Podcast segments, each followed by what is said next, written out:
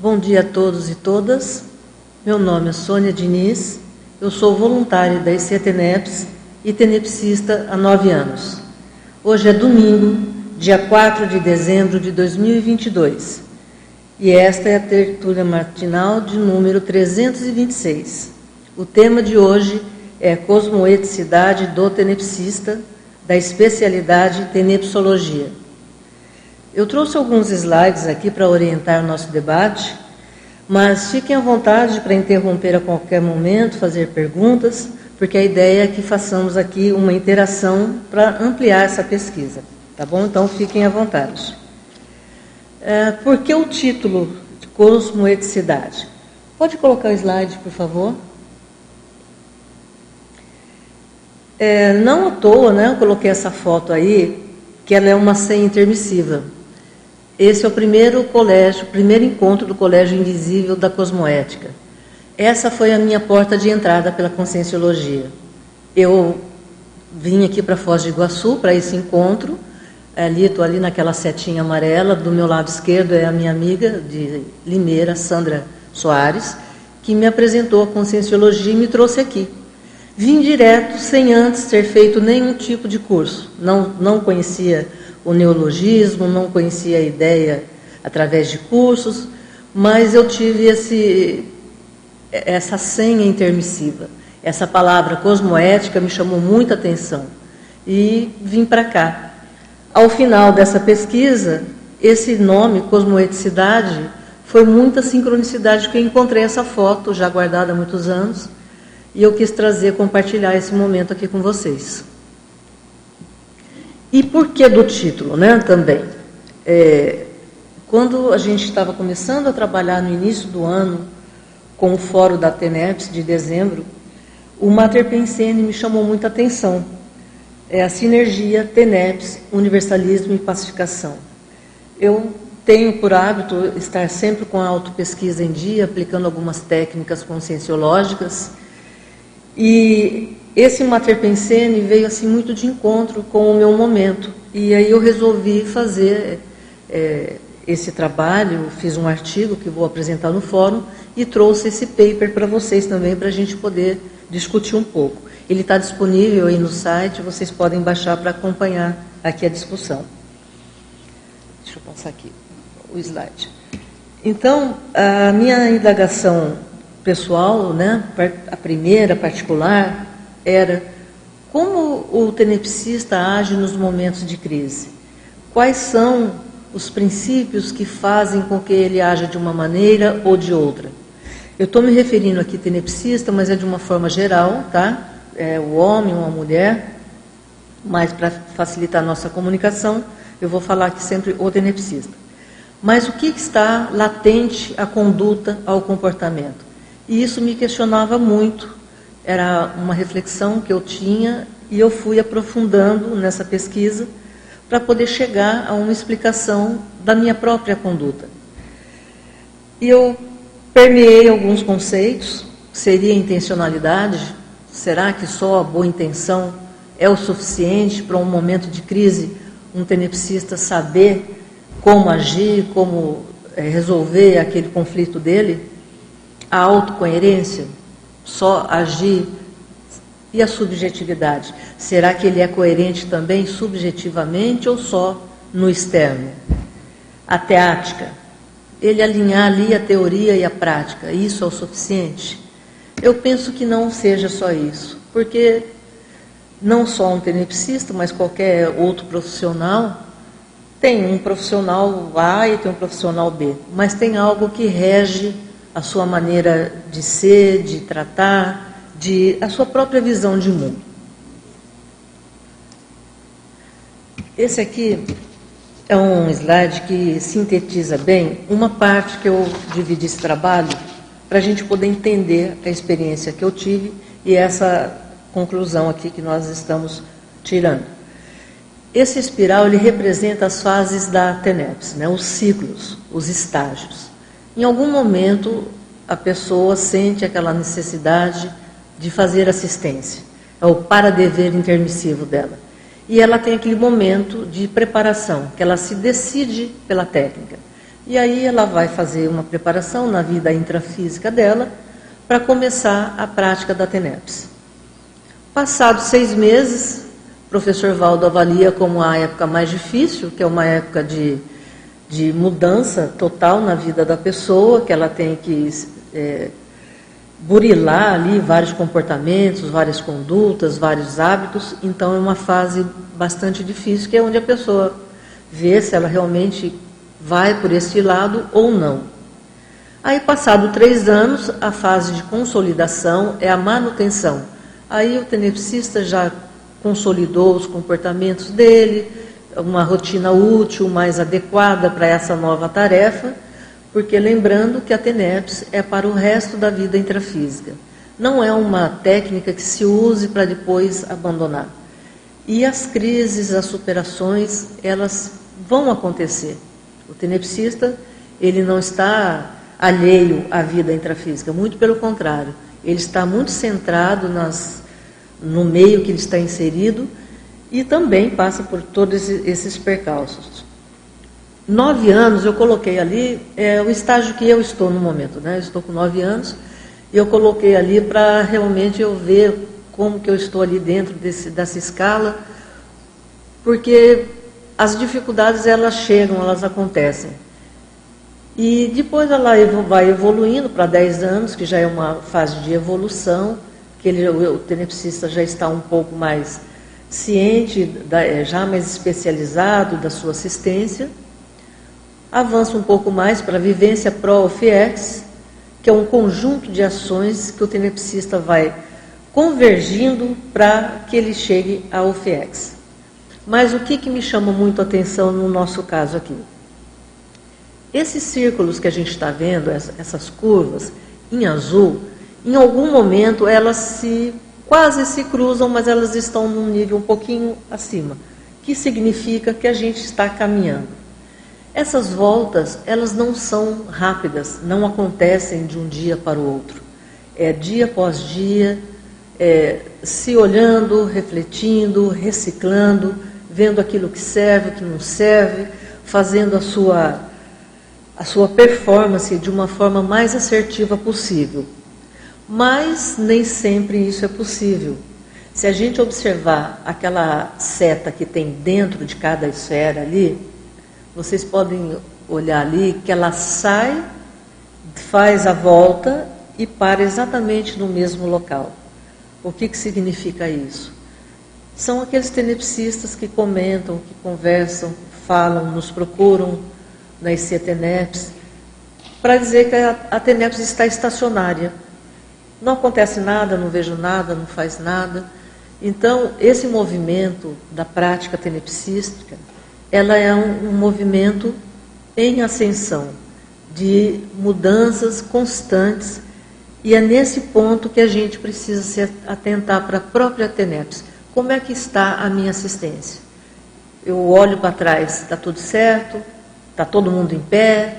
Não derrubei ninguém pelo caminho? Como é que está isso? Estou conseguindo prestar uma assistência? Eu tenho um retorno disso? As pessoas, como que fica os locais por onde eu passo, qual é a minha prática. Então, esse, esse, esse espiral, quando eu visualizei, ele me trouxe várias reflexões e eu achei que ele seria muito ilustrativo para a gente poder entender aqui o caminho que eu tracei para essa pesquisa. Isa, quando você tiver alguma pergunta, você pode interromper, por favor. Então, é, eu fazendo as minhas minhas técnicas né, para essa outra pesquisa, eu já vinha executando já há algum tempo a técnica de mais um ano de vida intrafísica. É, eu fiz agora recentemente o último curso do Conscienciograma, que é um, um excelente curso de conscienciometria para a gente se avaliar, poder mapear as, as áreas de atuação. Fiz também a paracirurgia, consciencioterapia um curso na Cosmoetos do Princípio Cosmoeticograma. O nome é bem extenso, mas é um curso muito interessante. E os registros tenepsísticos.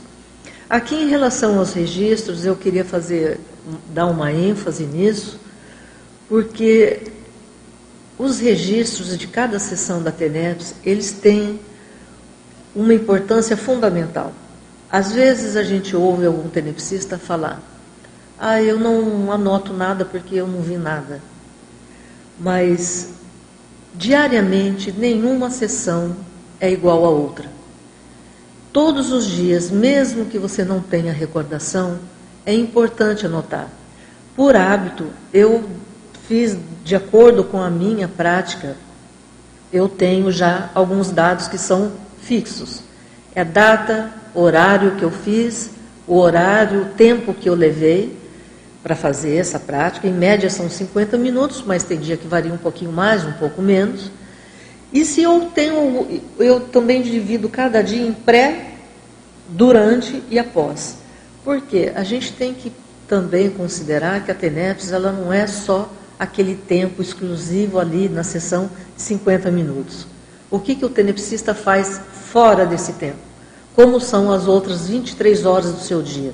Então, tudo isso é importante, por isso eu coloco o pré e o pós. Saindo ali, eu avalio como é o meu dia, o que, que houve. Deixa eu passar aqui mais um.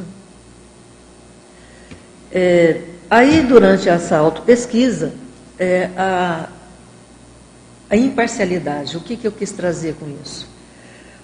Quando você se propõe a fazer uma autopesquisa, pode aparecer dados que você ainda não esteja preparado ou que você ainda não teve conscientização que, que eles aconteçam na sua vida e você precisa ter um abertismo consciencial, você tem que ter um despojamento para analisar aqueles dados como eles se apresentam. E essa imparcialidade ela é diferente dos tijolos marcados. O que, que é isso? Isso a gente usava muito nas pesquisas da psicologia, que quando você vai fazer um diagnóstico, você não pode fazer uma pesquisa direcionada para resultado já pré-determinado. Eu acho que é isso, e vai direcionando a pesquisa para aquele resultado. Não, muito pelo contrário. A gente tem que se dispor a fazer uma análise isenta, imparcial, de acordo com aquilo que os resultados trazem para a gente. Qual é a sua intencionalidade? É se conhecer? É verdadeiramente saber o que está acontecendo? Ou você quer só fazer uma autopesquisa de confirmação de algo que você pensa que já, é, já possui, que já domina? Então, essa fase aqui, como eu já vinha trabalhando com essas técnicas, quando eu tive esse momento de maior dificuldade, eu recorri a esses resultados para poder fazer um levantamento e entender o que estava acontecendo. Aí eu utilizei o método aí da triangulação, é o, é o conjunto né, dos instrumentos.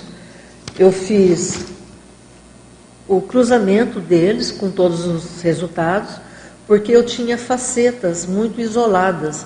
Cada técnica te traz uma vertente e você fica com aqueles resultados estanques, fechados em caixinhas. E é importante que a gente faça uma junção para fazer uma leitura completa do que está acontecendo.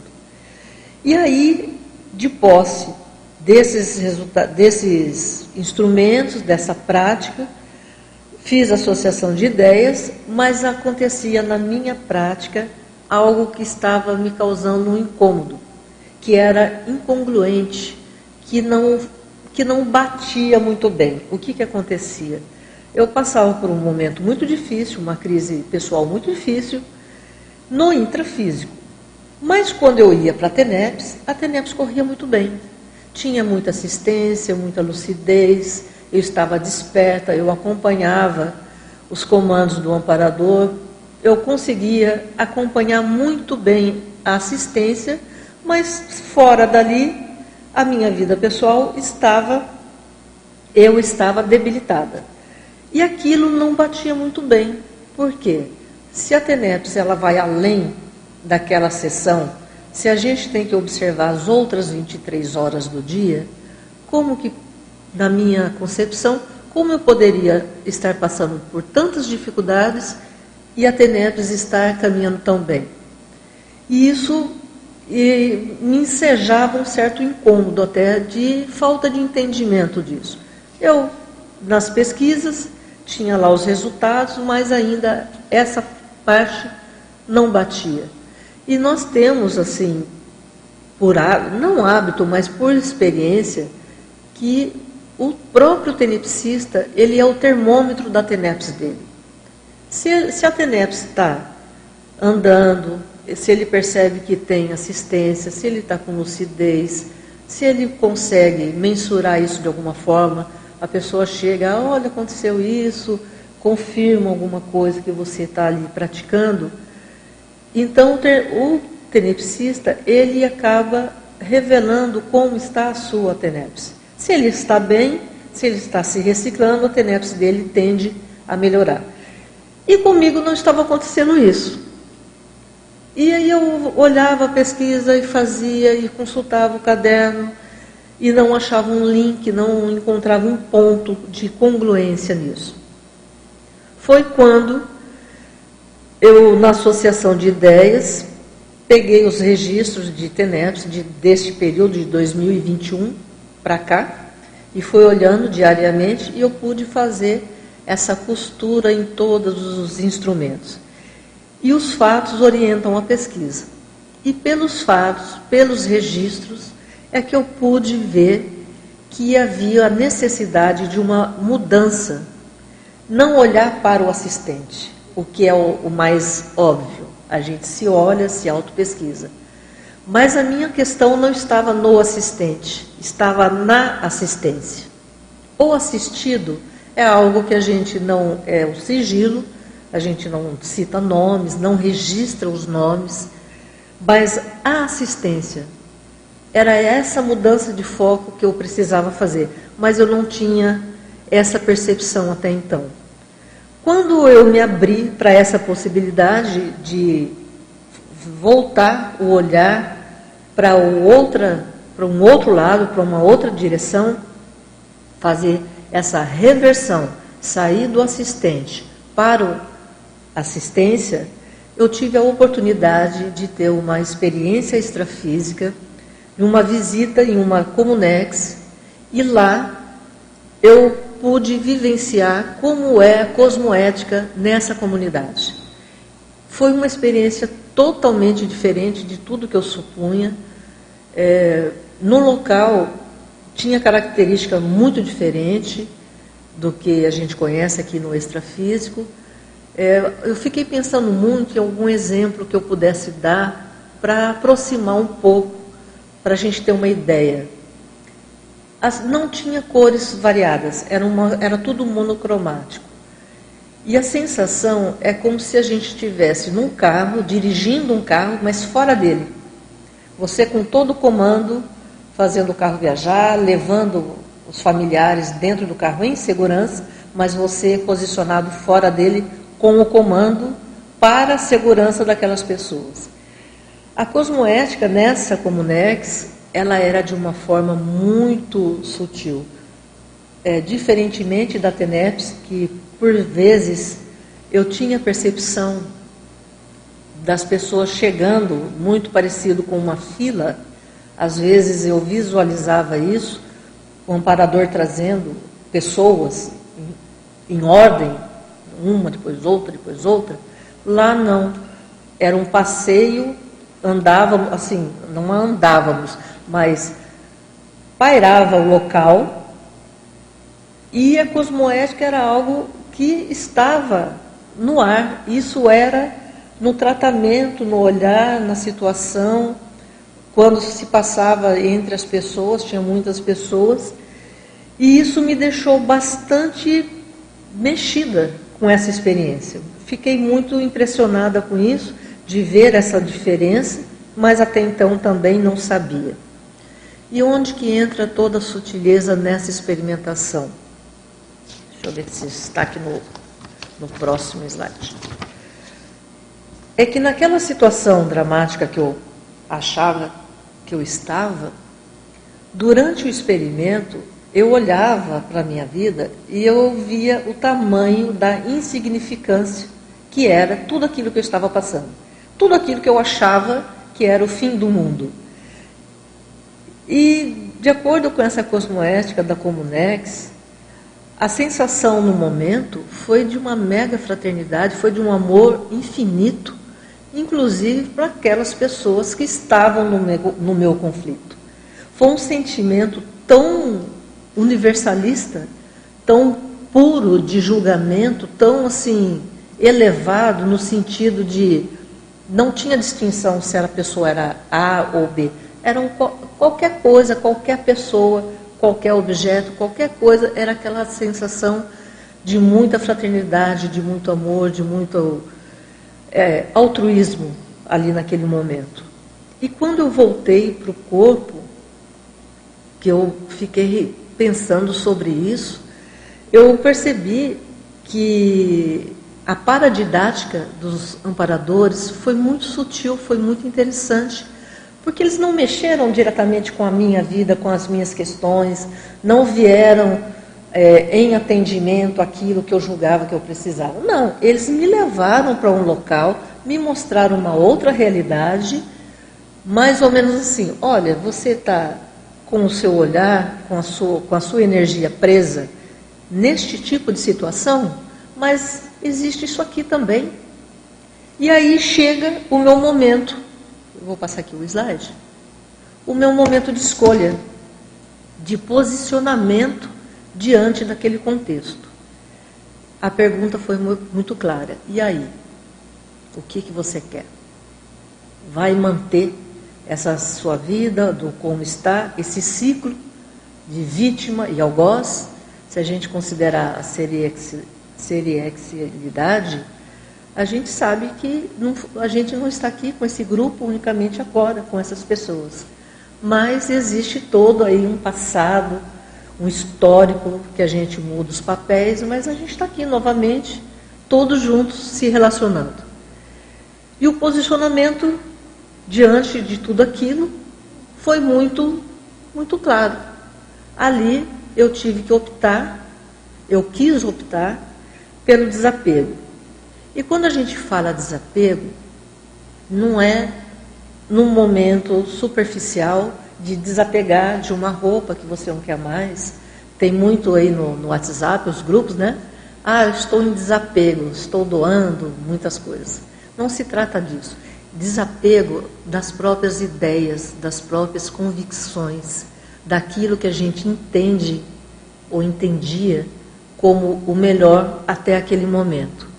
É o desapego de ter razão. Pouco importa, porque essas relações de ter razão, isso pode ter algum valor aqui no intrafísico. Lá, nessa Comunex que eu estive, com a cosmoética que é tratada lá, pouco importa quem tem razão, se é que tem razão. As relações são muito mais é, pautadas em outras questões do que nessas questões que nós temos aqui no intrafísico, de julgamentos, de ter razão, de qualquer outro comportamento que possa agredir alguém verbalmente ou fisicamente. E aí houve de fato a renúncia. Foram dois momentos diferentes. Um desse, desse desapego em abrir mão literalmente, é você abrir mão e não se importar mais com isso, com essa situação. E a renúncia.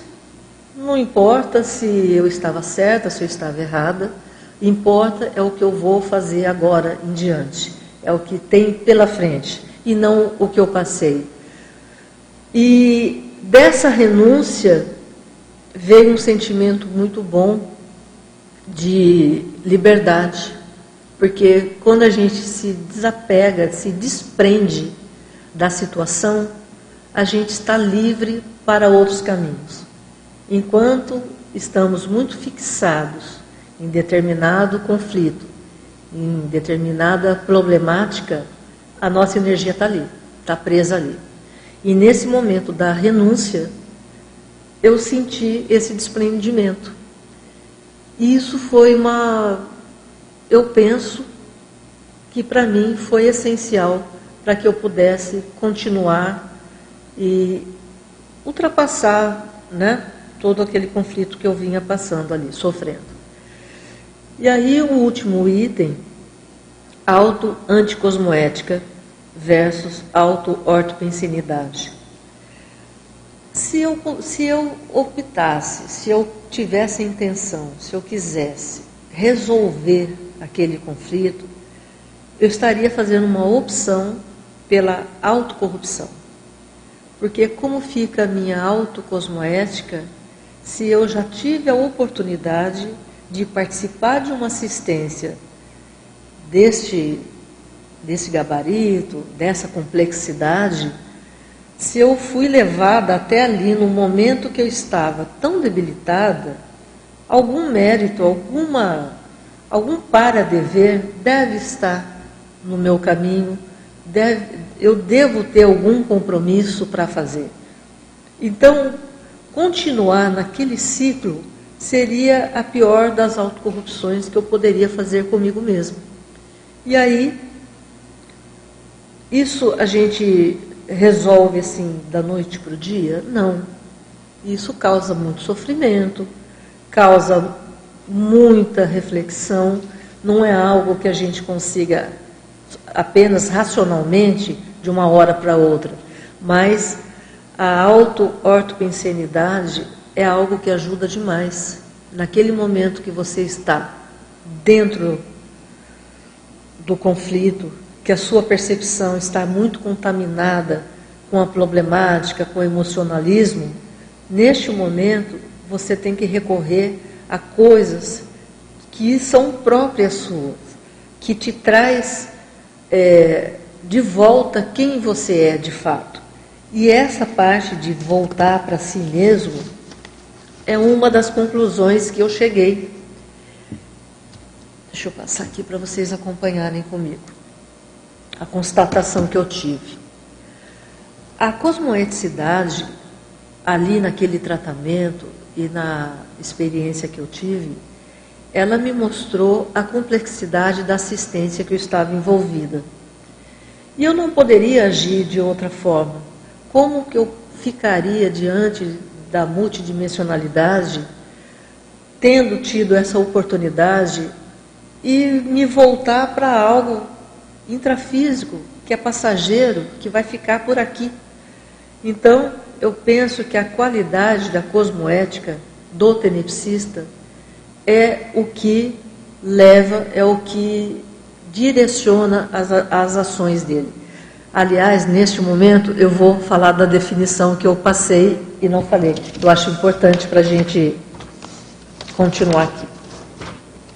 A definição do que é a cosmoeticidade é a qualidade da cosmoética da consim homem ou mulher, praticante da tarefa energética pessoal TENEPS, manifestada ininterruptamente, intra e extrafisicamente, na intencionalidade e postura fraterna, indubitável, clara, explícita, objetiva, evidente, inequívoca da verbação coerente.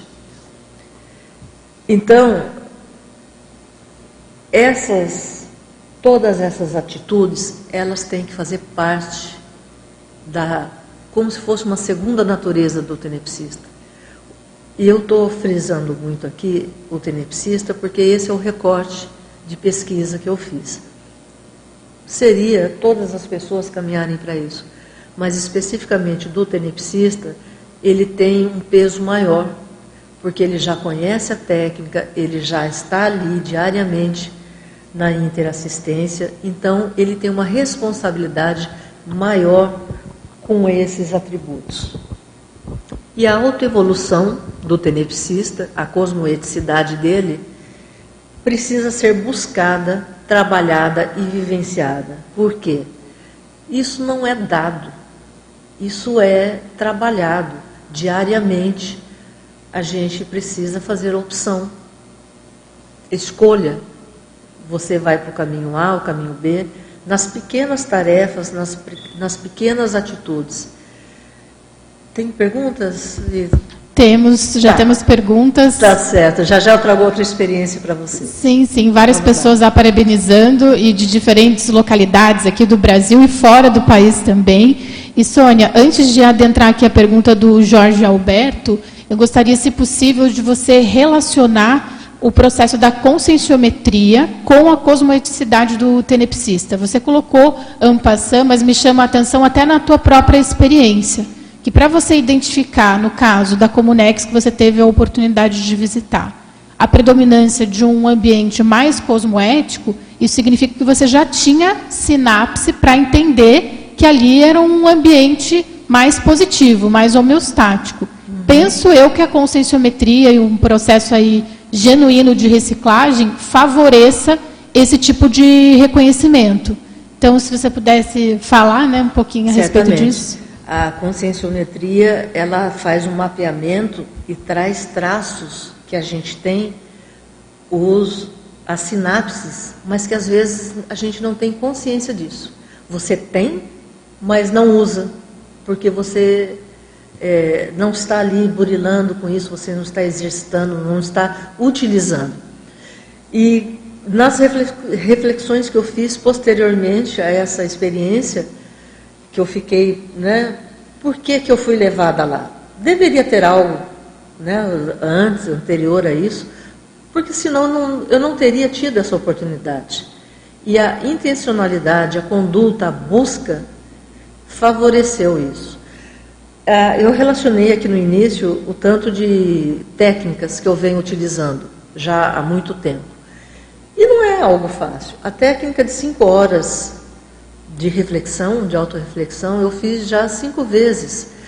Você se dispor cinco horas com você mesma, se questionando, experienciando, anotando, verificando, confrontando sua atitude com a, com a sua manifestação, é algo que exige muito da pessoa.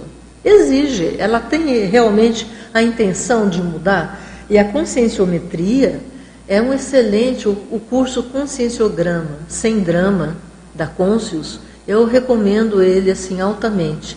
Eu tinha já o livro, já tinha feito, manuseado, mas ali o acompanhamento do curso, ele é muito importante, ele ajuda muito a gente se olhar e eu relaciono isso com a experiência, porque eu até coloco aqui num certo momento o espelhamento. Foi através do espelhamento na experiência é que eu pude ver o que eu tinha, que eu não tinha consciência disso. Talvez se eu tivesse, nem teria entrado em determinadas circunstâncias, mas foi justamente a falta de conscientização é que me levou à crise que eu estava, mas também que me ajudou a sair dela. Perfeito. O Jorge Alberto, ele questiona se a EQM, a experiência de quase morte, ela pode ajudar a ter mais lucidez em busca aí de um sentido de vida? Ah, eu acredito que sim, eu penso que sim, porque a EQM é aquela coisa, né, da pessoa tem aquele impacto e a partir desse momento a vida dela muda muda a visão de mundo, muda tudo. Então, também a EQM é uma outra experiência. Eu acho que cada pessoa é levada a ter um tipo de, de impacto. E a EQM é uma delas também, que transforma totalmente a vida da pessoa. Bom dia a todos, parabéns, Sônia, pelo trabalho. É, eu queria que você comentasse, por favor, dentro dessa cosmoética né, do tenepsista, aqui o professor Valdo coloca na questão aqui da, da descoincidência mais efetiva, mas é, com assim, mais técnica, né, no sentido de, de sair do corpo, né, de uhum. ter projeção lúcida. Eu queria que você comentasse com relação a essa questão, é, por gentileza, está aqui na página 2 do seu verbete. Do seu paper, né? Aqui, olha, na página Ascensão, né? A pessoa tem de ter gabarito da descoincidência mais efetiva ah, sim. Isso aqui... de maneira profissional, sim. que é a projetabilidade lúcida. É, é porque a gente estava falando né, daquele segundo slide do espiral, que a gente, na prática da TENEPS, ela é uma espiral que a gente vai devagarzinho, mudando é, em ascensão. E quando chega lá na fase da OFIEX, para o tenepsista alcançar essa fase, precisa ter gabarito na projetabilidade lúcida. Sem isso, fica, digamos que, impossível a UFIEX, porque ele tem que ter aquela praticidade, aquela desenvoltura para a projetabilidade lúcida. Da mesma forma que eu trouxe aqui dentro também desse espiral, a prontidão assistencial. É, uma amiga, há pouco tempo, me falou: Ah, mas demora muito até eu fazer MBE, subir, descer. Eu falei: Não, com o tempo você não vai precisar mais isso. Muito rapidamente, quando você é requisitada, você tem ali a sua prontidão energética para disponibilizar.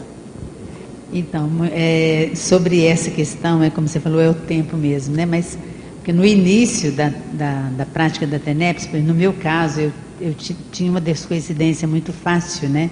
Mas não tinha projetabilidade. Mas aquilo favorecia, né? O, a, vamos dizer assim, a prática da TENEPS, o fato de estar descoincidido.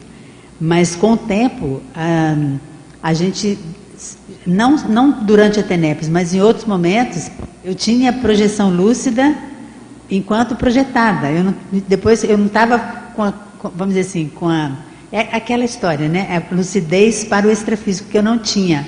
Eu estava ali lúcida, rememorava depois que voltava para o corpo, mas não tinha aquela lucidez de estar no extrafísico. Mas isso com o tempo a gente vai adquirindo. Agora, pensando no caso pessoal, né? É, tem muito ainda que, que, que, caminhar aí nessa, especialmente nessa, nesse é, é esforço, né, de fazer a projeção lúcida, sabendo que está fora do corpo e já para o repouso com o plano né, de, de que, que vai fazer naquele, naquelas horas que a gente está ali com o soma repousando. Uhum, sim, é, projetabilidade lúcida ajuda demais né, para a gente resolver até nossas questões aqui. É uma ampliação da cosmovisão muito grande. A, só a descoincidência, quando a gente está fazendo uma prática energética, você descoincidir um pouco já te favorece a ter uma visão mais ampla da situação a perceber mais coisas, a projetabilidade. Eu não tenho ainda dessa forma de vou projetar e sair com toda a lucidez, mas eu tenho a partir da decolagem. A hora que eu chego, tive algumas experiências chegando assim, entrando em outra dimensão. Foi muito interessante também, mas esse momento da decolagem eu também ainda não tenho. É um esforço, um alto esforço que a gente tem que trabalhar ainda. O André questiona o seguinte: quais indicadores podemos levar em consideração ao avaliar se a nossa TENEPS tem saldo positivo cosmoético ou se estamos dando mais trabalho para os amparadores do que benefícios aos assistidos? É interessante isso, André, porque assim, a gente não sai perguntando, né? Olha, eu fiz assistência para você, como é que você está? Mas a coisa acontece de uma forma muito natural. Às vezes a gente recebe um pedido de TENEPS, você leva ali para sua TENEPS tudo, e depois você encontra com essa pessoa, se ela é conhecida ou não, e essa pessoa vem trazer para você informação de que ela está melhor do que aconteceu, ou então uma outra situação que você fez TENEPS para alguém, ali ela esteve nos seus pedidos, e você encontra com aquela pessoa, ela nem tem ideia que você já fez TENEPS para ela. Mas ela vem te contar. Olha, aconteceu isso aqui comigo, e você já sabia. Às vezes você tem, na hora que você está lendo o pedido da TENEPS, só de ler, você já tem a repercussão daquele pedido.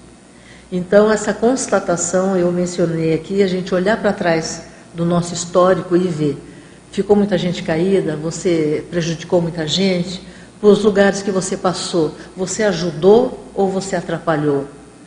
Então, esses são indicativos que mostram se você está indo para o caminho certo ou não. A sua assistência, ela está sendo assistencial ou ela está sendo egocêntrica? É você que está se beneficiando ou seus assistidos? É sempre, pelo menos no meu caso, o meu olhar é sempre para o que eu faço. Como fica os locais, as pessoas, os ambientes nos quais eu já passei ou me relacionei. É olhar o próprio histórico. Esse é um ótimo indicativo para cada um poder avaliar como está a assistência.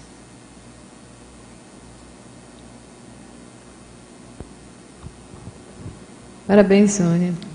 É, pela tertúlia matinal. É, aqui na primeira página, em compartilhamento, né, você fala dos benefícios advindos pela vivência do princípio da benignidade policármica, né, que aconteça melhor para todos.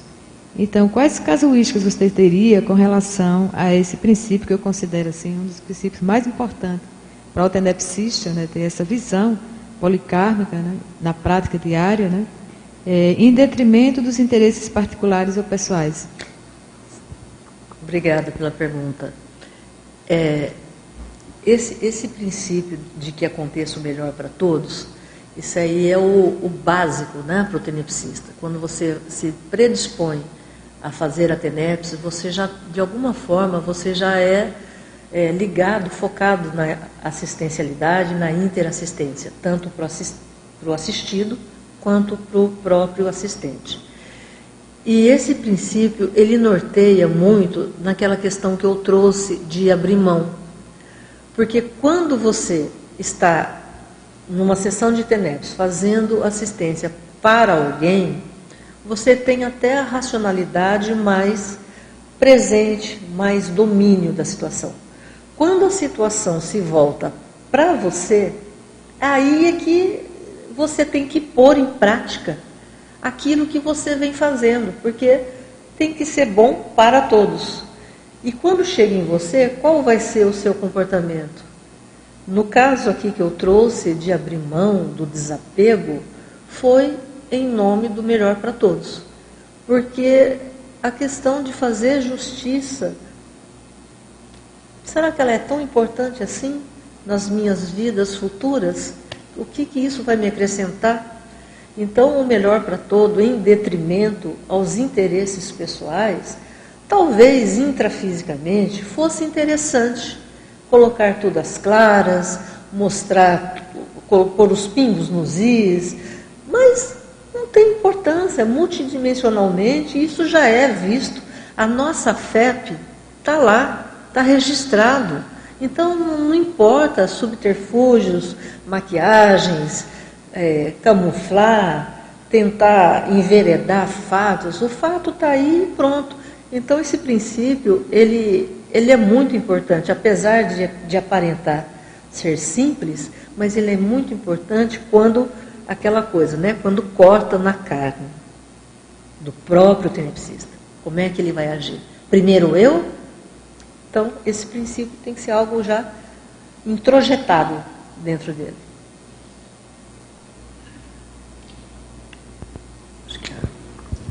Oi. Sônia, parabéns aí por esse trabalho. É uma continuidade né, do fórum, do seu Sim. artigo do Fórum da TENEPS do ano passado. Eu queria que você falasse um pouquinho para a gente na página 5, continuar exatamente na mesma linha de raciocínio que você estava. Uhum. Tá? no, no desapego. Eu queria que você lesse, por favor, esse parágrafo e falasse um pouquinho, porque quando eu estava lendo, a minha sensação deu é que você estava falando de assistidos na TENEPS. De consciex, é o... o desapego, página 5. Ah, o desapego, ok. Sim. Aí quando, quando eu li, eu comecei a pensar, falei, peraí, ela está falando de consciex, né, do passado dela que chegaram na TENEPS ou do intrafísico? Eu fiquei nessa dúvida. Eu Sim. acho que pode, serve para os dois. Aí depois, eu, de que você explicar, eu queria perguntar mais algumas coisas. Tá certo, vamos lá. Desapego. Por mais que se tenha claro os fatos, subjetivamente, por vezes, podem parar o desejo de justiça e do reconhecimento da razão. Entretanto, Nada disso importa na visão ampliada e multidimensional. A compreensão é de que o poder sobre os outros inexiste, não cabendo restrições e tampouco condicionamentos para perdoar. É necessário, antes de tudo, ressignificar as relações e compreender as pessoas em seu momento evolutivo não ter expectativas sobre o seu comportamento e inferir que quando alguém erra conosco é porque uma das hipóteses é que preteritamente nós já erramos também com o outro. O que, que é isso aqui que eu quis dizer aqui? É isso que a gente estava aqui comentando, né? Que não importa se você tem razão ou, ou não às vezes você tem uma condição que te favorece um entendimento maior da situação. E o outro está na razão de acordo com o entendimento que ele tem. E se você tem a capacidade de ver de uma forma mais ampliada, não tem motivo para você manter o ciclo, porque a gente não pode deixar de levar em conta aqui os, os nossos relacionamentos de outras vidas. Então agora eu posso ser vítima mas eu já posso ter sido algoz. E se a gente não tem entendimento, esse ciclo não acaba nunca. Então o desapego aqui é, tá, tudo bem, agora eu sou vítima, eu tenho razão, tá, mas não importa. Olha, tá tudo certo, né? Como dizia o Valdo, a gente se vê nas quebradas por aí. Tudo bem, vamos em frente. E deixar isso realmente como algo. Estamos kits. A ideia é bem essa.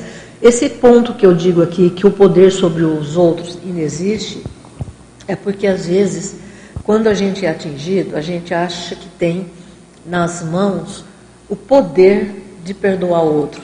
Você não tem o poder de perdoar porque isso não existe. O outro está só reivindicando algo que nós já tiramos dele do passado. Então, essa ampliação da visão é que me levou a formular essa ideia que não importa agora. Se você já entendeu, o outro ainda está brigando por algo que você já compreendeu, você já superou, abra mão disso, deixa o outro, em algum momento ele vai entender também. E quando ele entender, está tudo certo, está tudo limpo, já passou. Ele não te deve nada. Ele não precisa, você não precisa voltar com ele para poder ele vir recompor. Não, já está tudo certo. Vamos em frente. Foi essa a ideia. Entendi.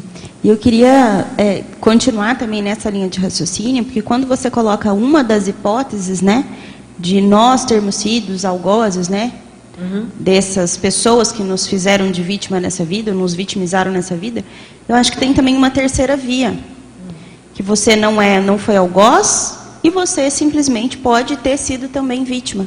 Isso não impede a sua predisposição do perdão antecipado. Também. Eu acho que isso sai um pouco daquela questão do desse ciclo vítima-algoz que a gente está condicionado. Sim. Né? Falo por mim. Eu tinha muito esse pensamento do vítima-algoz, vítima-algoz, vítima-algoz, aí eu comecei a pensar, falei, não, peraí. Tem alguns determinados não, pontos... Pode ser a questão da recomposição, no momento que sai desse ciclo de vítima-algoz, aí entra na recomposição, e na recomposição você vai assistir sem questionamento. Independente se você foi vitimizado ou não, mas se você foi ou não. Eu, o que eu estou tentando uh, trazer aqui também é a questão que assim. É a fase na, na fase da recomposição é a fase onde começa a libertação da consciência daquele grupo para poder evoluir e depois voltar e ajudar. Isso, mas eu estou querendo extrapolar a questão, por exemplo, de vítima ao golpe. Suponhamos que você foi minha vítima e aí nessa vida você foi minha algoz. Ok. Mas pode ter uma terceira pessoa, uma terceira consciência que, não for, não, mas que não foi meu algoz ou que não foi minha vítima e entrou no meu na minha pauta assistencial. Não tem tanta relação direta comigo. Trabalho voluntário que eu estou fazendo, num desassédio grande que eu estou fazendo. Pode ser uma consex, por exemplo, relacionada. Deixa eu só terminar o raciocínio rapidinho. Pode ser uma consex relacionada com um aluno ou alguma coisa assim. E quando eu me coloco na posição de assistente, não só de perdoador, igual a Sônia está falando, ah, aconteceu alguma coisa, eu vou aceitar, ok. Não, mas quando eu me tiro mentalmente, pensenicamente dessa posição do vítima algoz, eu entro para uma posição que ela é muito interessante para o desamparo de acidente. Aí independe o vítima gosta. Aí a gente perde aquela curiosidade, estou falando por mim, né? Aquela curiosidade de tentar entender o contexto como um todo. Destrinchar o contexto como um todo da vida passada, da relação com a pessoa. Eu me posiciono como assistente e saio desse ciclo. Eu acho que isso é uma coisa interessante. Quando a Sônia coloca aqui é o outro também, não necessariamente indica que nós erramos. Nós podemos estar sendo só ou uma vítima não cavada, alguma coisa assim. É, é uma hipótese também, sabe? Isso foge, a, a sua teoria foge ao conceito de que nós sempre nos resgatamos, somos resgatados por pessoas afins, ou que pelo menos já foram afins. Daí a ideia até só que nós não temos noção de por quantas pessoas nós já passamos, já convivemos. Aí vem essa ideia, por exemplo, do após a dessoma desse grupo, possivelmente a maioria vai se tornar o líder interassistencial. Aí pega um grupo maior para poder assistir e aparentemente a pessoa né, está numa posição a cavaleiro porque ela resgatou todo mundo. Será que ela tem a ver com tudo? O exemplo era o professor Valdo, que resgatou a todos, nos colocou nessa opção da conscienciologia para ajudar a evoluir. De vez em quando ele dizia: Ah, no século tal eu tive a ver com o fulano, fulano me matou, eu matei fulano em tal século. Coisas muito antigas. É muito difícil não haver nenhum link para ser resgatado, ou ser assistido ou assistente, penso eu. Agora, eu penso mais do princípio que é a posição é de, tô... de recomposição, que a pessoa já está na fase, entrando na fase da libertação consciencial, e para isso ele tem que começar a fazer uma recomposição com o grupo, independente de quem seja. Independente. É interessante, porque, por exemplo, eu tenho uma experiência na TENEPS, há uns, foi acho que uns dois anos atrás, eu ia entrando para a TENEPS, me veio, abre, abre o computador que você tem um pedido de emergência. Eu já comentei isso com você, né? Foi uma das coisas que eu, experiências sobre a TENEPS que eu mais me, me abalou, assim, dessa sincronicidade cósmica. Quando eu abri, tinha realmente uma pessoa que havia dessomado no Peru, numa província lá, Naquele dia, eu pensei assim, gente, mas o que, que eu tenho a ver com essa pessoa? Né? De repente, a pessoa dessoma num outro país, numa aldeia, eu estou aqui no fim do Brasil, né? O que, que é isso? Eu me perguntei, o que, que é isso? O, o amparador me comunicou que eu vou encontrar com essa consciência eu estou adiantando a assistência, eu vou encontrar com essa consciência na próxima ressoma. Gente, ainda tem um período de intermissão, isso é o quê? 100, cento e poucos anos, não sei, 70, acima de 50 provavelmente. Então, veja só, eu já estou adiantando uma assistência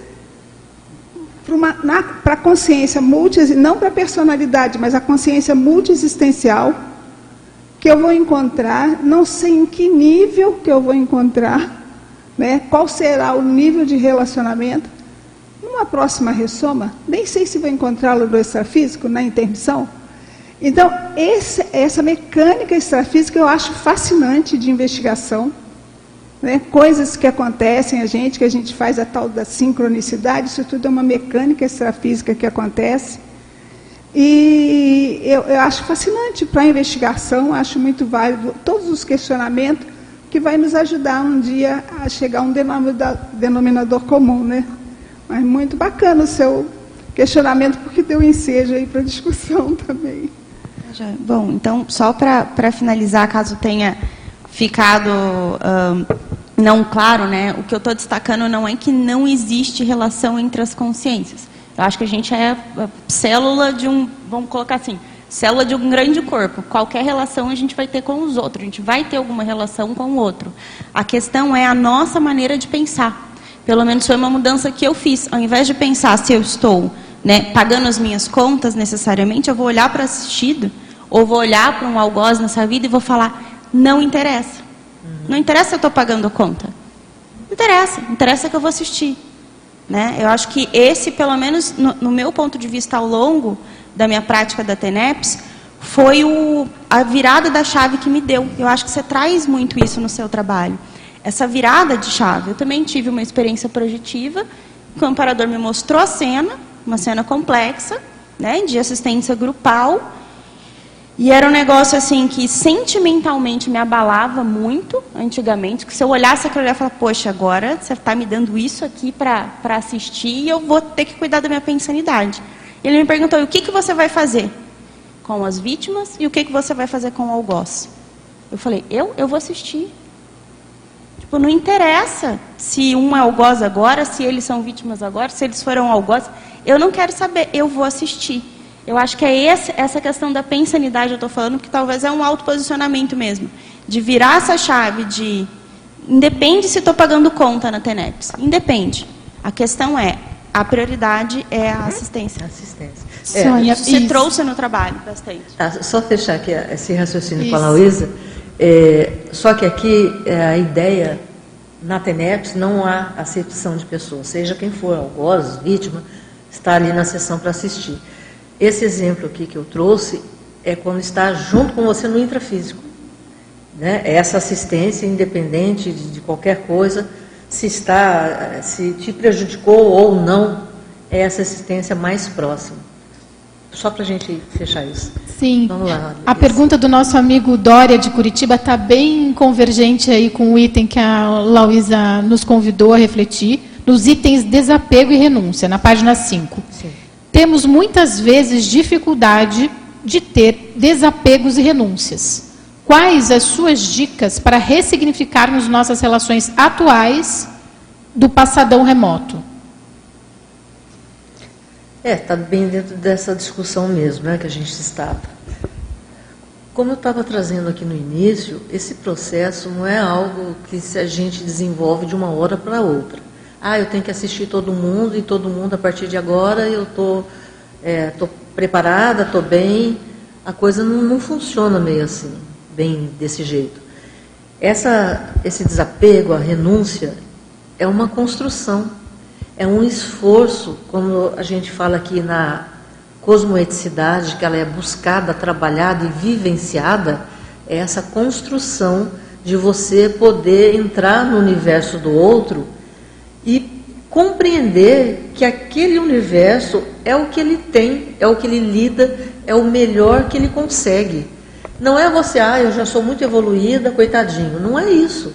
Mas é você ter um entendimento que aquela forma de manifestação da pessoa é o que ela consegue fazer.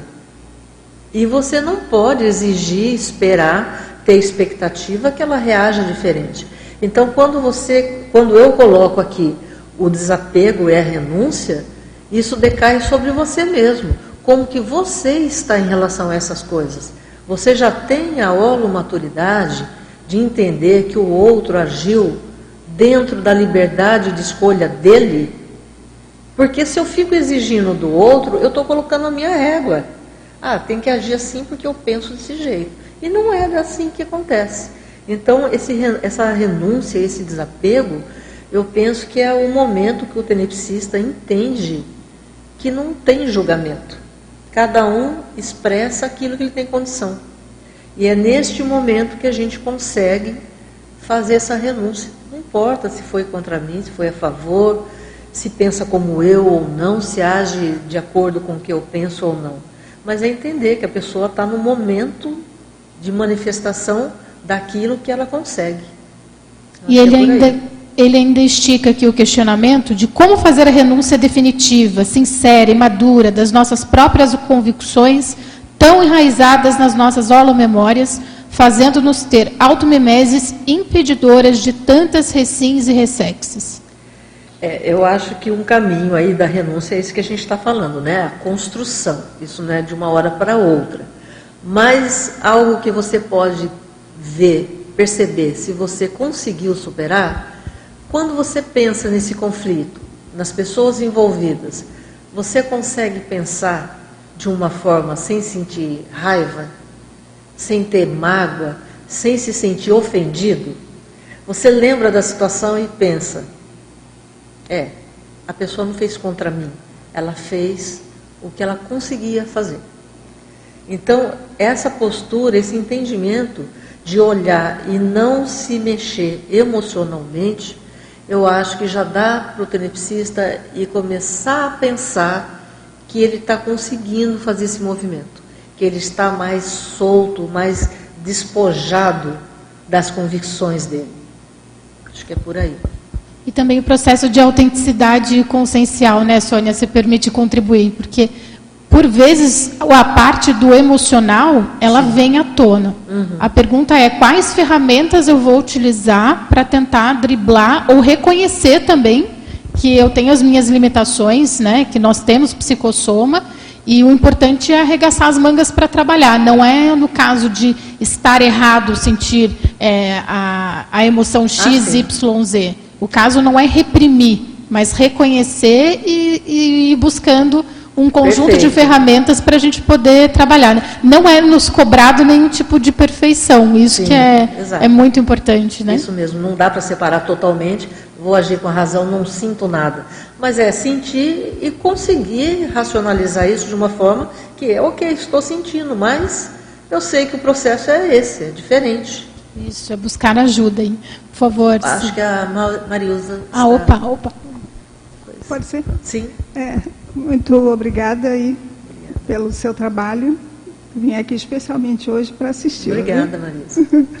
É, na página 4, ô Sônia, a triangulação. Achei uhum. interessante o que você colocou e gostaria que você nos exemplificasse isso. Sim. A triangulação, a gente falou um pouquinho aqui no início, é o seguinte: eu já venho praticando algumas técnicas há algum tempo. Mas as técnicas, elas trazem resultados isolados, estanques. Às vezes, um resultado não comunica diretamente com o outro. Então, eu tenho um resultado aqui, tenho um resultado ali. A triangulação, ela faz o cruzamento.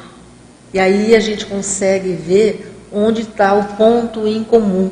Isso ajuda muito para mapear de uma forma mais ampla, utilizando tudo. Eu relacionei aqui eu estava em curso de várias técnicas, mas eu não tinha lucidez do processo que eu estava passando. Eu estava fazendo técnica, estava fazendo a pesquisa e não achava o ponto da cosmoeticidade. Só depois que eu consegui, nessa triangulação dos instrumentos, o registro de tenetos é que fez a costura final. Foi, é, esse é o procedimento. Então tá bom. Obrigada. É, aqui na página 2, eu queria que você fa falasse sobre essas ressexes, né? Você fala da ressex e da evolução. Eu queria, Sônia, se você pudesse fazer assim, um paralelo com isso que a gente já falou sobre o que é o melhor para todos, né? Sim. Relativo ao tenepsista e à cosmoética.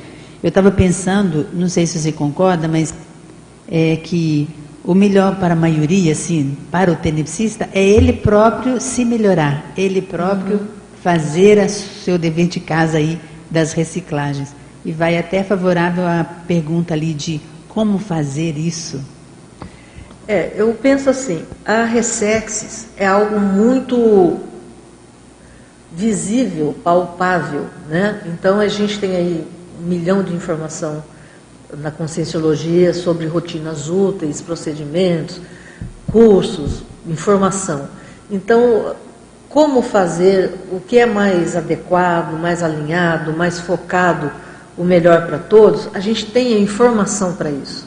E você pode adotar algumas coisas, o antibagulhismo, as condutas, rotina útil, estudo, cursos, isso tudo você pode adotar racionalmente. A recim é um processo mais intraconsciencial. É o momento que a consciência ela entende o porquê está fazendo. Ela não está fazendo porque tem que fazer. Ela está fazendo porque aquilo é importante, porque aquele é um modus operandi dela. Ela já internalizou aquela conduta como algo fluido, como o seu, a sua manifestação. E essa mudança, falando especificamente do tenepsista, o que, que a gente vê muito? Ah, já sou tenepsista há 10 anos, há 15 anos, sou veterano, como se não precisasse mais mudar nada. E isso é um grande erro, porque essa experiência na Comunex me mostrou exatamente isso, a infinidade de coisas que a gente ainda nem acessou, que a gente não tem nem ideia. A gente pensa que isso, né, o melhor para todos, esse é o máximo, é o limite da cosmoética, tem muito mais coisas aí. Então, se a gente conseguir começar devagarzinho pela Ressexes, vou mudar meu ambiente de trabalho. É, recentemente eu, eu fiz uma mudança na minha casa e eu achava que estava tudo bem. Quando eu fui mexer, fazer né, o antibagulhismo, é que você vê o desprendimento com papéis, com o tanto de objeto que, que eles já parecem que eles fazem parte da nossa vida e você nem percebe mais. Eles já são fixos ali e você convive com isso. E a mesma coisa a gente no nosso procedimento. A gente tem algumas manifestações que elas estão implícitas e você não se dá conta. Às vezes, um amigo faz o papel de chato. Mas eu adoro esses amigos. Eles mostram, eles cutucam, eles põem o dedo na ferida, eles falam, oh, isso aqui que você está fazendo não é bem legal isso aí não. E isso às vezes leva a gente a, a olhar e, e promover essas reciclagens. Às vezes é um apontamento externo que vem. A gente não se deu conta ainda. Então, por isso que você está dizendo, é, então, assim, se eu tenho uma dificuldade com alguma pessoa, né? Uma, sim. Com sim. É, nessa questão aí mesmo de, de pontos de vista diferentes, eu penso diferente do que ela pensa. Uhum. Aí o que, que seria mais inteligente? Persistir naquela, naquela interação para aprender na relação ou dar um tempo e se afastar, segundo a sua. Olha, depende da pessoa, né? Porque assim, a gente não vai, o ditado, mexer na onça com vara curta. É algo que te causa muito antagonismo. Eu, na minha conduta, eu observo muito. Eu não me afasto de imediato. Porque é tudo um espelhamento. Aquela pessoa que te causa esse estranhamento, você pode ver que alguma coisa naquela manifestação você tem. Você tem, está ali guardado, você ainda não superou, e aí o outro faz e aquilo te incomoda profundamente. Então, eu gosto muito de observar. Eu fico ali rondando. Me causa mal-estar, eu fico ali. E fico me, me, me olhando, assim, que, que é que me irrita tanto? A tal da irritação que você não sabe muito bem do que é. Então, o meu comportamento é esse, não é de afastamento. Às vezes, uma situação é bom você se afastar para poder sobrepairar, olhar aquilo mais distante né, do, do furacão. Aí você se afasta um pouco, olha, analisa, isso ajuda muito. Mas da pessoa em si, a princípio, eu não me afasto. Eu observo e me olho. Aí eu consigo entender melhor. E aí dá para tomar a decisão. Ah, isso serve para mim ou isso não serve mais para mim. Porque também a gente precisa entender que nós não vamos salvar o mundo. Às vezes, aquela assistência não é para a gente. Você vê, entende, compreende, e não adianta você ficar teimando, querendo assistir, se a pessoa não quer se ela não quer a sua ajuda, se ela não quer a sua energia. Às vezes outra pessoa chega, fala um A, não entende. Você fica ali anos e a pessoa não percebe. Até então, uma questão de respeito, né? Respeito, respeito ao momento, momento a vontade do outro. Exatamente. Michele, vamos lá. Bom dia. Bom dia. Parabéns, Sônia. É, queria que você ampliasse na página 5 a escolha. A é escolha. A, a autocosmoética sobre si mesma. Sim. Achei muito interessante. É, a gente costuma falar muito aqui né, sobre aquele, ah, o que é o melhor para o outro, né, o melhor para o grupo. E eu passei por uma situação que eu estava fazendo o melhor que era para o grupo, mas não estava me incluindo. Uhum. É, então, você pode ampliar, pode comentar sobre a autocosmoética é, esse, esse foi o ponto que eu consegui fechar e voltar para a cosmoeticidade. Porque eu estava exatamente nesse momento. fazia tudo para todos e eu mesma não existia. Era a vivência em função dos outros, do outro. E aí, quando eu tive a experiência que eu vi onde eu poderia atuar e não o fazia, porque eu não cuidava de mim, soma, né, psicossoma, emocionalismo e uma série de comportamentos que a gente já tem condição de superar. E me veio, ao, ao final da experiência, me veio a pergunta: e aí? Vai continuar o ciclo ou vai para outra vida? Então, neste momento, eu percebi a anticosmoética comigo. Não dá para a gente cuidar de tudo, de todos, se a gente não está bem. Parece um clichê, né? mas é a mais pura realidade. É a autocorrupção que você vai, não, é assistencial, vou cuidar do outro porque isso é mais assistencial. Não é. Se você não cuidar de você primeiro, a sua capacidade, a sua tara parapsíquica, o seu estofo energético, ele não atinge o que ele pode atingir. Foi isso que eu percebi. Aqui no finalzinho, nas considerações finais, que eu coloco aqui no espelhamento dessa experiência, tudo, o que, que foi sutilmente colocado para mim? O reencontrar-se consigo mesma e resgatar o potencial assistencial e cosmoético. Então é nesse momento que eu olhei, me voltei, falei, está é, aqui. Então, a, a solução, né, digamos assim, a saída dessa problemática está aqui, está em mim, não é no outro. É, é, o autocuidado, né? A gente saber também o, o autoconhecimento, a gente entender Sim. qual é o nosso limite. É, né? o, o, conhecer os limites, né? Eu acho que isso tudo, ele é muito, é racional. Você vai se testando, ah, até aqui é como uma academia. Você vai fazendo um exercício, você consegue fazer determinado peso, determinado tempo, aqui é o meu limite. E também nas nossas atitudes a gente consegue fazer isso, até impor alguns limites. Mas a questão do autoconhecimento eu acho mais séria. Isso tudo aqui que aconteceu, isso estava em mim, essa possibilidade de atuação é, em outro tipo de assistência, e eu não me dava conta porque eu estava ocupada demais com outras coisas. E isso é a autocorrupção. E a escolha é essa. E aí, dói, dói mesmo. Mas vai ou não vai? Foi esse caminho. E aí eu. A Maria, Eu só queria fazer uma parte. Sim. Essa questão que o Valdo, essa frase que o Valdo lançou, que acontece melhor para todos, quem está falando essa frase, quem está pensando assim, ela está incluído nesse todo, ele não está fora, porque então não seria o todo. Sim.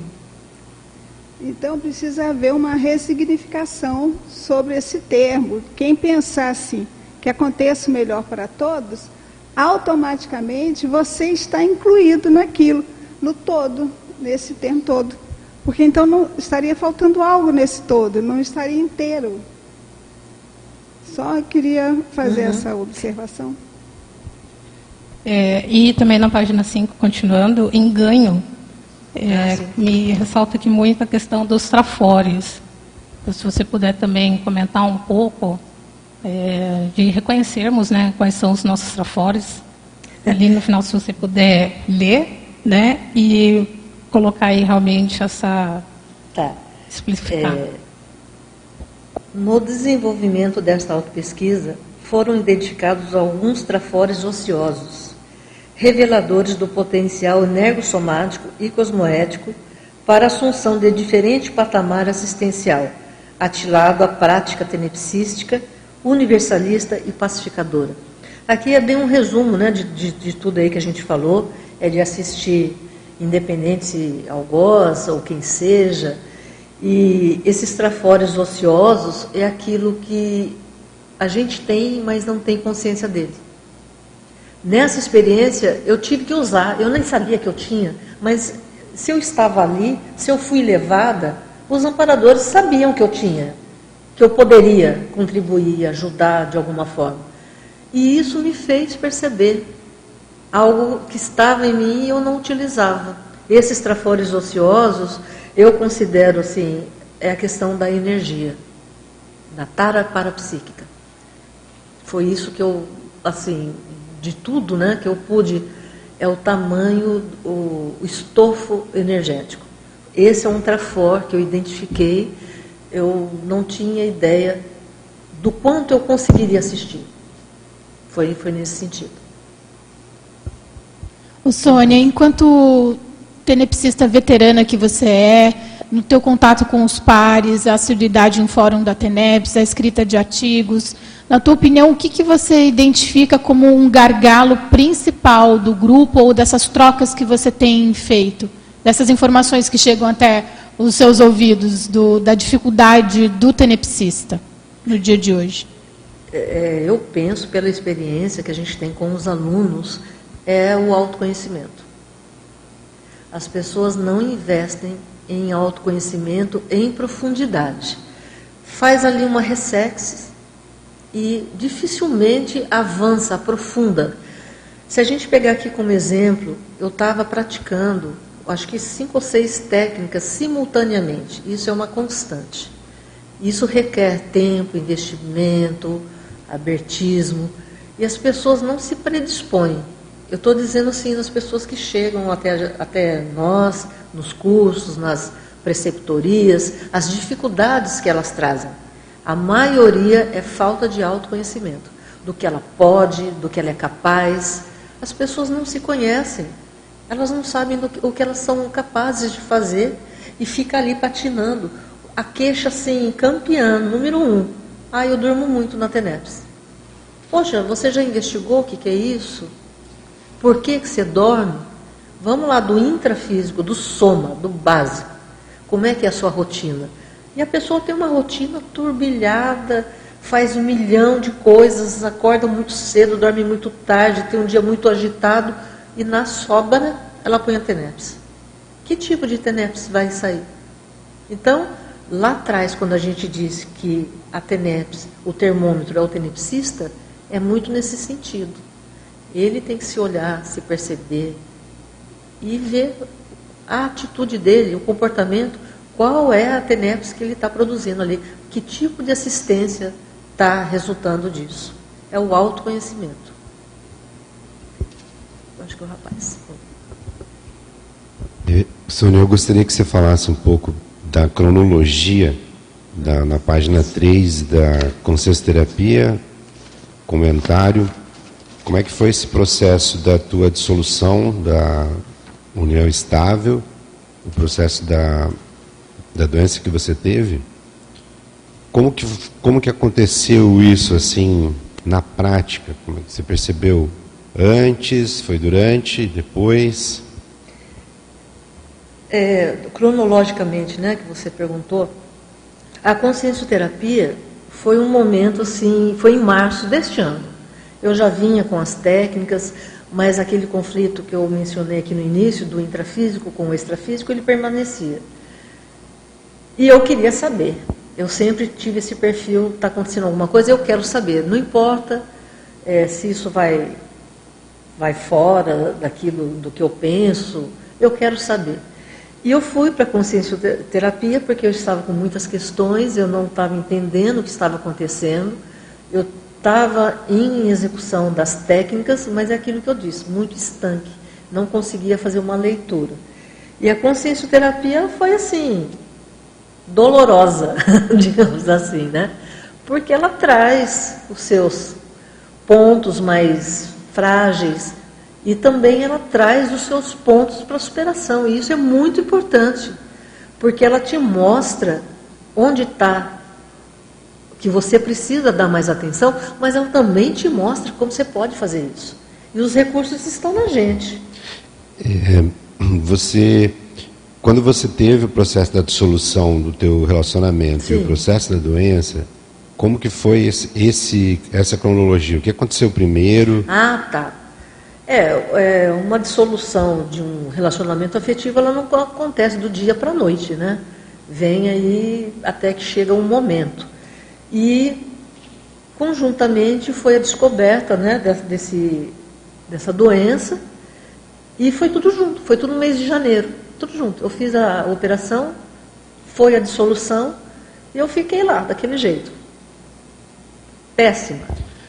O, você acessou qual a razão, qual foi a, o que causou ah, o tá. tumor? Na época, não. Não. Hoje, eu, eu tenho um sentimento de gratidão por tudo isso que eu passei. Porque eu vejo que se eu não tivesse passado da, as coisas da forma que foram, eu jamais teria acessado essas informações. Eu estava tão condicionada naquele tipo de vida, naquela estrutura, naquele pensamento, que eu não tinha abertura nenhuma para poder olhar para outras coisas. Essa experiência, ela aconteceu num momento que eu estava muito fragilizada, mas a hora da TENEPS transcorria muito bem. Então, eu penso que a crise foi a mola propulsora para que eu saísse daquele contexto. E, o, e foi algo genético, o tumor? Não penso que seja, porque... Que os médicos falam? Hum, eles deixam isso em dúvida, tanto emocional quanto genético. Não teve uma causa específica. É, eu estou te perguntando isso porque existem estudos que demonstram que pessoas quando passam por algum tipo de trauma emocional mais intenso, como morte de algum ente querido, né, de soma, ou é, dissolução de, de relacionamentos, términos de relacionamentos, ou às vezes até falência de empresas e tal, é, há uma grande chance de desenvolver algum tipo de doença mais séria Sim. num prazo de um ano. Uhum. E uma boa parte delas são tumores e são no intestino. É. Então, Eu existe, já, li, já li a respeito é, também. Existem, existem é, estudos que, tanto no Brasil quanto fora, e eu, eu sou psicólogo clínico, eu já atendi algumas pessoas que tiveram término de relacionamentos, porque o que a gente faz lá no consultório tem muito a ver com isso, né, com o processo de relacionamentos afetivos, etc. Já tive algumas experiências de pessoas que tiveram término de relacionamento e logo assim, meses depois, descobriram um, um, um, um tumor. Por isso que eu te perguntei, para entender é. um pouco melhor para também fazer parte do, da é, pesquisa. Eu não tenho uma resposta é, médica final dizendo se foi genético ou não. Meu pai não teve, minha mãe não teve, tive irmão que, que sim, tiveram. Então, não sei. Mas no meu caso, se foi emocional, faz parte desse bolo, que para mim também ajudou que eu saísse eu sou uma pessoa muito difícil também, sabe? Para eu, eu não aceito as coisas muito fácil, prontas. Eu tenho que ir lá e ver se é aquilo mesmo. Então, é, eu preciso de situações assim, drásticas, para eu poder entender. E eu acho que pode ter sido, se foi, também foi a forma que, que eu entenderia. Então, as coisas aconteceram muito pontuais, passou, foi tudo bem, estou bem, e eu entendo, no meu caso, eu entendo como a situação necessária para eu sair daquele padrão. Foi isso. Sônia, aqui na página 4, você fala do livre-arbítrio e cosmoeticidade, né? O item 4. Uhum. Aqui no primeiro você fala do contexto, a situação vivenciada tanto pelos avanços assistenciais quanto pelas perdas pessoais e físicas ensejam na autora posicionamento firme em relação ao prioritário na vida, na atual existência.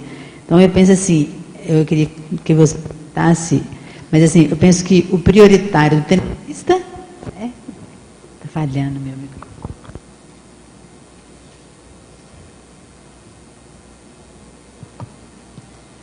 O prioritário para o tenepsista é a TENEPS, né? São os 50 minutos, essa é a prioridade nossa. E considerando aqui essas, uh, essa, essa, essas dificuldades, como é que, da sua experiência, assim, esses altos e baixos que você até mencionou, né, hum. pessoa que dorme ou que tem uma dificuldade, como é que o tenepsista pode é, pensar e raciocinar para ultrapassar essa fase da, da, da, de, de, crítica aí, né, da TENEPS, mas mantendo prioritário na Tá. Mas... Eu penso que esse prioritário tem que ser prioridade para o tenepsista. como a gente estava conversando, né? A TENEPS, ela entra em que posição na vida do tenepsista? É algo que ele vai lá cumprir horário, bater cartão, ou é algo que movimenta o dia dele, a vida dele, a assistência é o que está norteando a vida dele? Porque né, a gente não sabe os motivos que a pessoa escolheu fazer TENEPS. Essa é uma pergunta que a gente faz muito nos cursos. E as respostas são assim estranhas, né? Algumas pessoas trazem que fazem TENEPS porque são assistenciais, porque querem fazer assistência e colocam a TENEPS como a prioridade da vida.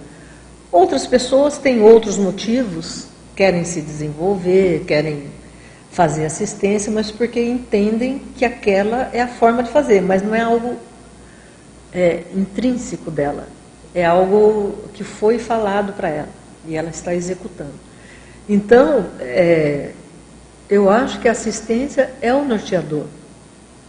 E se é isso que a pessoa tem como prioridade, ela tem que fazer a vida dela de acordo com isso. A gente vai passando por momentos diferentes, né? É, nesse tempo que eu tenho aí de nove anos, eu deixei de fazer TENEPS dois dias da cirurgia.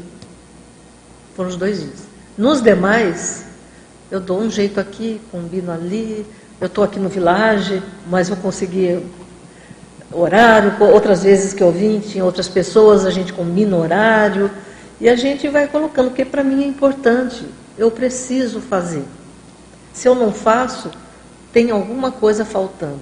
Tem alguém me esperando. É essa a sensação que eu tenho. Tem alguém me esperando.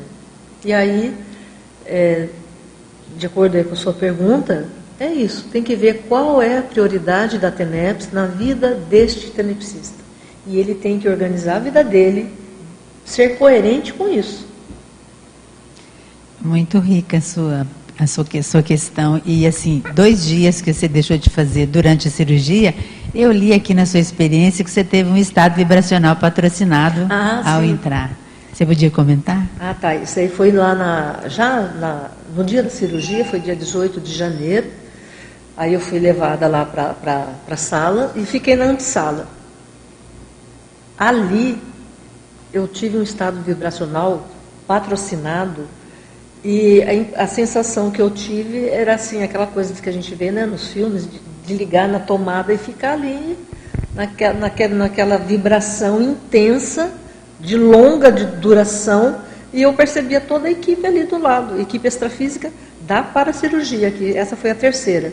Eu tinha feito três, na, na terceira aconteceu isso. E foi uma experiência muito marcante, que não dá para dizer que não aconteceu, é algo assim inegável para a gente mesmo. Eu fiquei na antessala, sozinha, esperando a preparação da mesa, e neste, neste período ocorreu essa, esse estado vibracional patrocinado.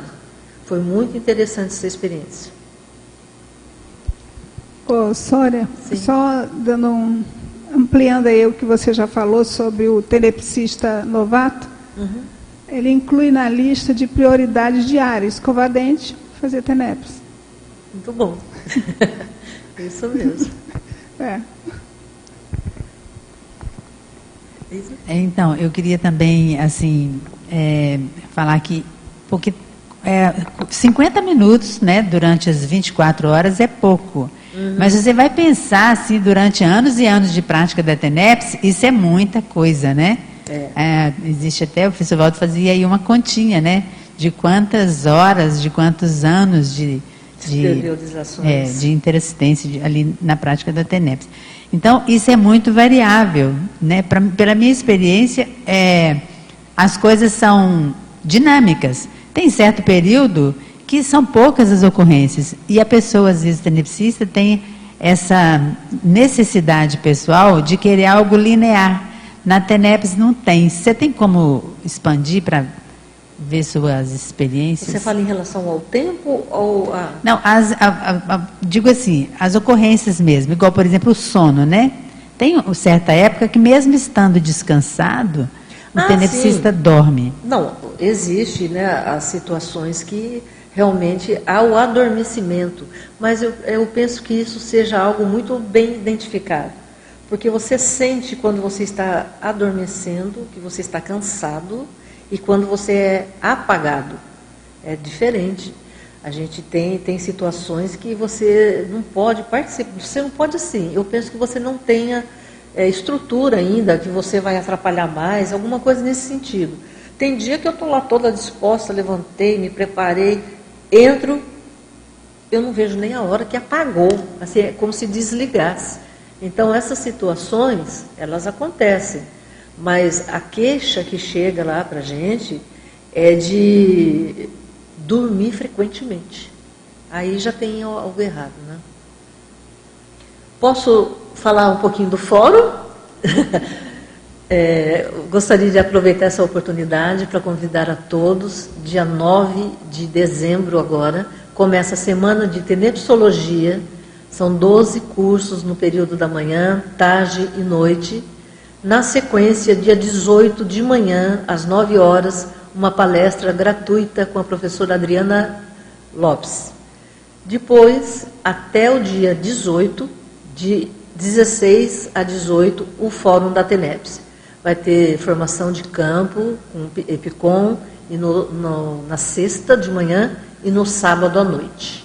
A Gisele Sales na sexta de manhã e o Hernani Brito, e no sábado à noite o Roberto Laime.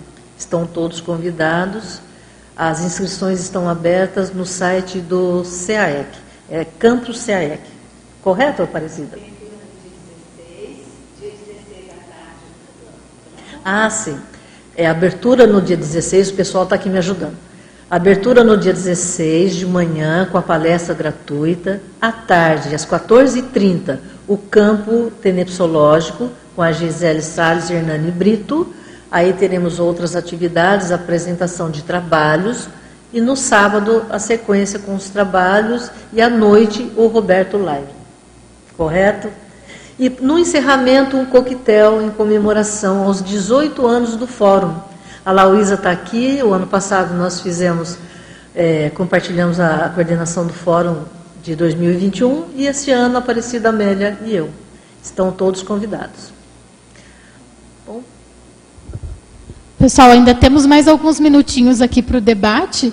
E já aproveitando né, o ensejo que você comentou do Fórum da TENEPS, vale a máxima para quem deseja qualificar a TENEPS que quem procura acha. Essas Isso. trocas, elas são muito valiosas, né? Trocar informações, a parte da convivialidade com outros amigos tenepsistas, pode ajudar demais na qualificação da nossa própria TENEP. Você concorda, Sônia? Ah, claramente, perfeito. O tenepsista ali, sozinho, isolado, ele fica muito restrito nas experiências dele. Essa troca de informação, de experiência, ajuda os tenepsistas que estão numa situação similar, que eles, por vezes, eu ouvi algum artigo, alguma apresentação, nossa, acontece exatamente isso comigo também. E da mesma forma, a experiência que a gente traz ajuda outra pessoa a identificar as manifestações que ela tem na TENEPS dela. A gente acabou de falar aqui agora sobre dormir. Tem alguém que está nos ouvindo que, né, ah, eu durmo muito. Então a pessoa já se liga que dá uma investigação, dá para participar aí dos cursos, do fórum, dessa conferência gratuita também. Toda informação é válida para o tenepsista trocar experiência, se qualificar mais e ajudar mais também. Muito bom. Temos mais algum questionamento? Alguma pergunta? Então, deixo aberto para você aí, minha amiga, para você elaborar as suas considerações finais, os recados que você deseja passar para nós? Ah, tá bom. É bom, eu, eu quero agradecer muito ao pessoal aqui da equipe, da, do Tertuliário, o pessoal do Neocons, o Eduardo, que está aqui presente, você também, Isa, o pessoal da ICTNEPS, que esteve comigo nesse processo todo e agora a gente está aqui é, defendendo aqui essas ideias, trazendo esses questionamentos.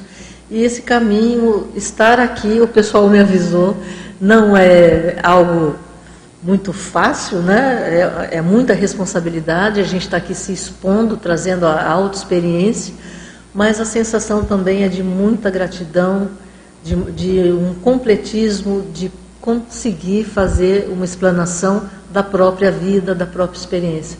Agradeço a presença de todos aqui, Eloísa, Aparecida, Eliene, Michele, e você também eu te conheço. Ah, também, lembrei dele. Pessoal, muito obrigada pela presença de vocês. Marilda, muito obrigada. Tá? E a gente se vê aí. Muito obrigada, Sônia.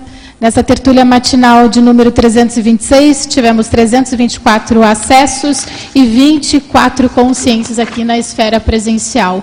Lembramos aos teletertulianos matinais, caso queiram aprofundar ainda mais o conhecimento sobre TENEPS, é possível baixar o PDF gratuito no site da Editares. A todos e todas, excelentes reflexões e pensamentos sobre TENEPS e até o próximo domingo em mais uma tertúlia matinal.